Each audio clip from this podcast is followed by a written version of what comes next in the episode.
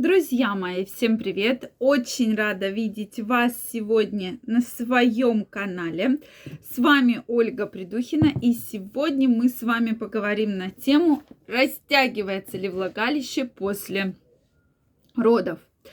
Вообще тема влагалища у нас с вами очень популярна. Мы постоянно говорим, то оно хлюпает, то оно шумит, то еще какие-то звуки издает, то какие-то ощущения не такие, которые должны быть. Так вот, сегодня поговорим про роды. Растягивается или нет, и что с этим делать. Поэтому, дорогие мои, если вы еще не подписаны на мой канал, обязательно переходите, подписывайтесь, обязательно задавайте интересующие вас вопросы и делитесь вашим мнением. Действительно очень интересно знать. Ну что, друзья мои, давайте разбираться. Влагалище. Действительно, роды очень тяжелый, очень серьезный период в жизни женщины. Давайте так немножко даже начнем с беременности. То есть беременность и роды – это одни из самых тяжелых периодов в жизни женщины. Поэтому, безусловно, во время родов может случиться разное. И вы знаете, что специально делают надрезы, это эпизиотомия так называемая, для того, чтобы облегчить родовую деятельность, для того, чтобы случилось рождение малыша, да. Поэтому, безусловно, во время родов может произойти абсолютно всякое. Сразу скажу ответ на вопрос, растягивается ли влагалище, но любой здравый человек скажет, что да, безусловно, и будет абсолютно прав. Потому что ребенок рождается достаточно крупный, а у кого-то даже очень крупный, да, это более 4 килограмм, с большой головкой. И, конечно же, говорить, что нет, влагалище будет такое же, как до родов, здесь абсолютно неуместно. В моей практике были случаи, что мужья намеренно заставляют женщин идти на операцию, да, делать операцию кесарево сечения для того, чтобы не навредить влагалищу, для того, для своего удовольствия, да, чтобы влагалище было вот такое вот небольшое, да, чтобы не было какого-либо растяжения. Кстати, вот что вы на эту тему думаете, да? Проходили у меня несколько случаев, не буду говорить, что много, но несколько случаев было, когда действительно Муж был категорически за то, что это должна быть только операция, чтобы ни в коем случае никак не повредить влагалище. Действительно, тема такая вот интересная, да, и то, что касается влагалища в том числе – и, конечно, влагалище растягивается. У кого-то это были одни роды, у кого-то были больше родов, у кого-то роды прошли э, отлично, для, у кого-то были и разрывы, были и всякие неприятности во время родов, соответственно, влагалище еще больше повредилось, да, так как накладывали швы, да, которые потом зарубцевались.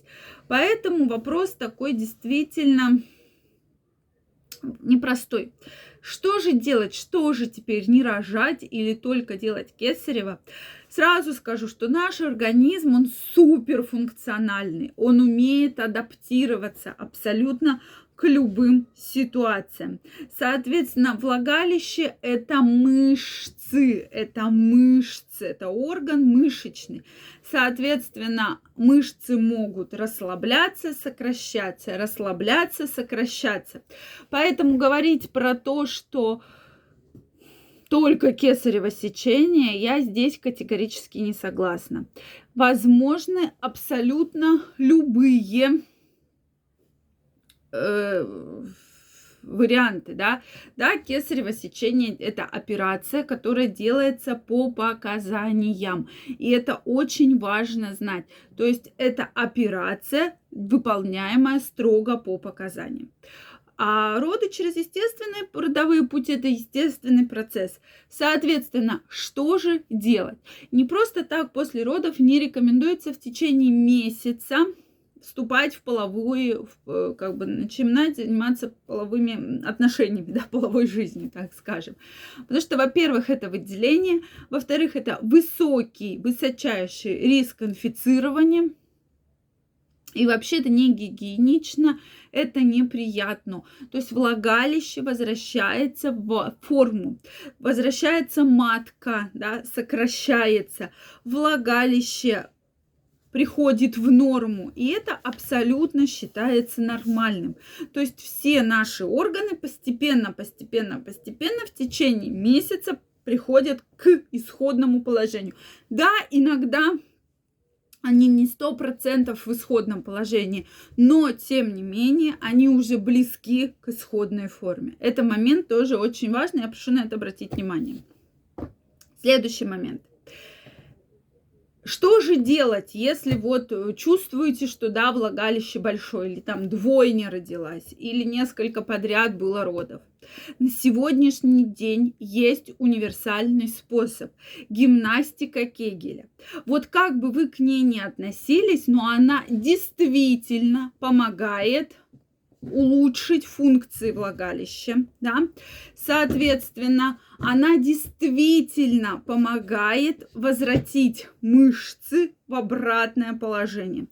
То есть уникальная технология, очень простая к выполнению, да, я ни, ничего не рекомендую, не продаю, то есть упражнения абсолютно простые. Каждый из вас дома может эти упражнения выполнять. То есть сжимаем мышцы влагалища, да, разжимаем. Сжимаем мышцы влагалища, разжимаем. То есть вот как будто все внутри вас должно сжаться, дальше разжаться. То есть хотя бы на пару секундочек. Дальше время увеличиваем, увеличиваем, увеличиваем, увеличиваем для того, чтобы мышцы тренировались. Это все очень благоприятно будет влиять на вашу интимную жизнь, дальше на ваши функции тазовых органов, да, на чувствительность. И женщины говорят, что действительно стали лучше чувствовать оргазм. Женщины лучше, меньше проблем климактериально, в климактерическом периоде, да, когда происходит различные подтекания мочи, выпадение органов малого таза. Поэтому я это упражнение крайне рекомендую. Да, если вы будете делать один раз в неделю или один раз в месяц, оно вам не поможет. Но если вы будете регулярно в день хотя бы выделять 5-10 минут, то вы увидите потрясающий результат. Жду ваше мнение в комментариях, друзья мои. Если это видео вам понравилось, ставьте лайки, подписывайтесь на мой канал. Также жду вас в своем телеграм-канале. Сегодня в 22.00 выложу уникальное видео, которое будет доступно только подписчикам телеграм-канала. Поэтому я каждого из вас жду. Переходите, подписывайтесь. Первая ссылочка в описании. Я вам желаю не комплексовать по этому поводу. Вы все прекрасные, уникальные и занимайтесь гимнастикой Кегеля. Всем пока-пока и до новых встреч!